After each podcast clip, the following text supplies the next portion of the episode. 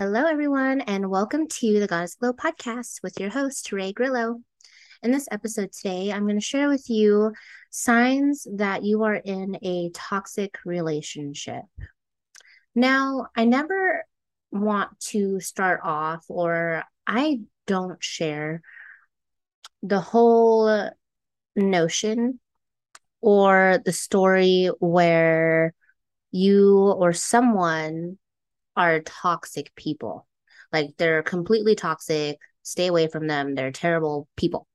I don't believe in that. I believe that there's good in everyone. And, you know, there's certain conditioning or programs that we follow, and some may or may not resonate with you. Sometimes people do things based off of a trauma response because they've been hurt in the past. Some people are just conditioned from early childhood to think a certain way. That, and when you come in contact with another person that thinks a certain way, it collides with your beliefs or the way that you view the world. And your ego may not like this because it likes to stay in a little safe box.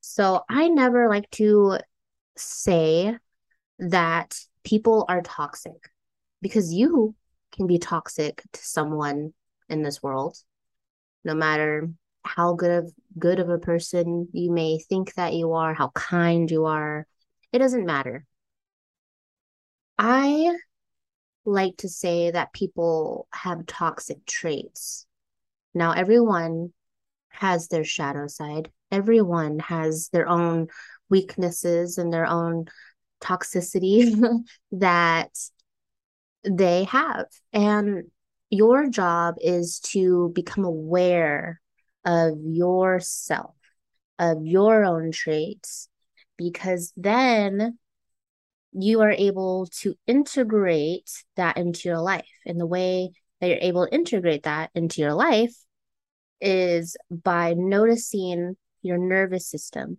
and how you uh, fight, flight, or freeze, where you're at, what you're feeling. If it starts being triggered, what's going to happen? You know, like how are you reacting to this certain stimulus? And our bodies are great sensory machines. Like we have so many different senses that help us sort of take in information from the world around us.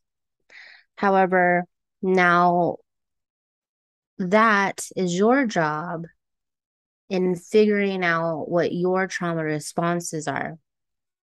When you are in a toxic relationship, you are going, there's costs and prices.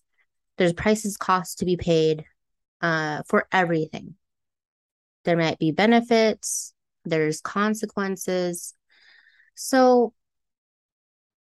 the prices you pay are important to start thinking of when you are dealing with people within relationships.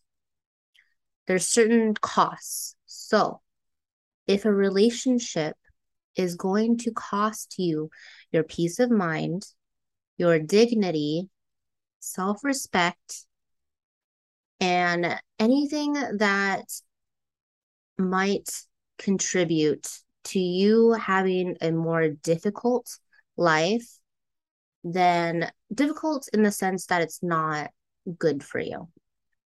Um, there's a difference between growing and growth, being in a relationship that allows you to grow. However, if it's difficult, there's so much resistance and it again costs you your peace of mind. It's not worth being in. It's not worth being in.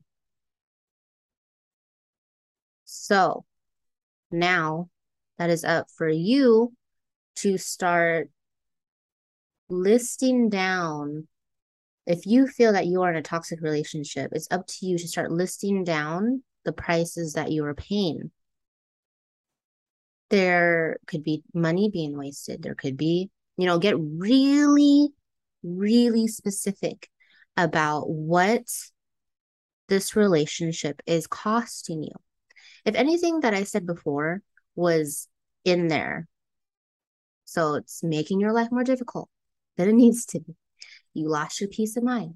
You don't have any dignity, dignity nor self-respect.